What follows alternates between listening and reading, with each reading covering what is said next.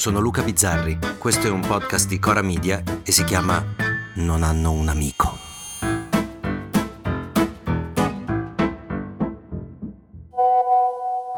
Buongiorno a tutti, allora eh, come rappresentante di classe approfitto di questa chat per dirvi che visto che l'anno sta finendo vi proporrei di pensare a un regalo per le maestre. Eh, voi cosa ne dite? Io direi che con 10 euro a testa ce la caviamo per tutte e quattro le maestre. Buongiorno, sono Sandra, mamma di Floriana. E certo che mi pare doveroso, quest'anno sono state proprio dei tesori. Buongiorno, va bene, anche quest'anno facciamolo, ma scusate, come tutte e quattro? Le maestre sono tre più quelle di religione, ma mia figlia non la fa religione. Devo fare il regalo a una che non ho mai visto? Buonasera, sono Lorini. Scusate, eh, ma mia moglie mi lascia sempre a casa il telefono. Allora, ok per il regalo, anche se 240 euro, io manco per mia moglie li ho mai spesi per un regalo. Eh, non è che qua li troviamo per terra i soldi, eh? Guardate, se volete, io proprio in negozio da Sandra ho visto delle pochette sulle quali si possono scrivere delle frasi. Allora, io ci metterei i bambini sono degli enigmi luminosi. Che ne dite? Scusate una cosa però, minchia, 10 euro? Beh, io ho quattro figli, se devo cacciare 10 euro a figlio solo per il cazzo di regalo alle maestre, che comunque diciamoci la verità, tengono 20 bambini in quattro e fanno tre mesi di ferie, cioè, voglio dire, poteva andargli peggio, o no? Guardate, se volete le pochette ce l'ho. Magari vi faccio un po' di sconto e dovremmo farcela rimanere nelle spese.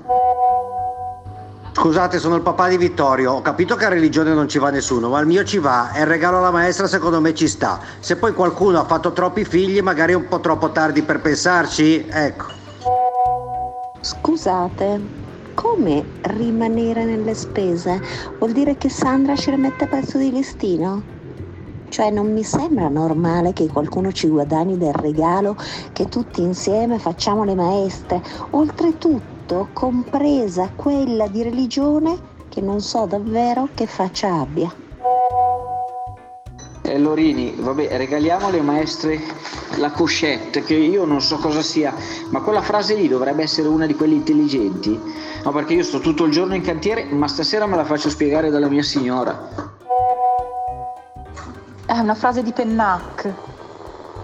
E comunque scusate, ho dimenticato che c'è anche la maestra Romina, l'insegnante di sostegno, e non possiamo fare anche a lei il regalo, visto che sta dietro ai nostri figli più, più problematici.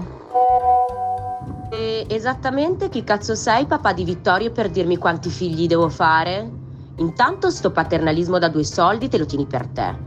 Poi, scusate, mi dite che non solo devo dare il grano per le maestre, ma pure per quella bigotta di religione che ogni volta che mi vede fuori da scuola sgrana gli occhi. Io sono scioccata, cazzo, scioccata. Guardate, io a 5 pochette ci arrivo.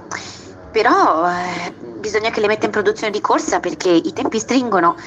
Se mi potete magari lasciare una caparra per far partire il lavoro. Allora, cara la mia supermamma, quella di religione sgrana gli occhi perché ti vesti in un modo che ti si vedono gli organi interni. Ribadisco che se ne hai fatti quattro, paghi per quattro, amen. Poi per me, io a quella di religione il regalo glielo faccio, ma pure quella di sostegno. Cioè, mica sostiene mio figlio, glielo farà quello che sostiene il regalo, no? Scusate, ma addirittura l'acconto? Cos'è Sandra, non ti fidi? E vuoi vedere soldi prima?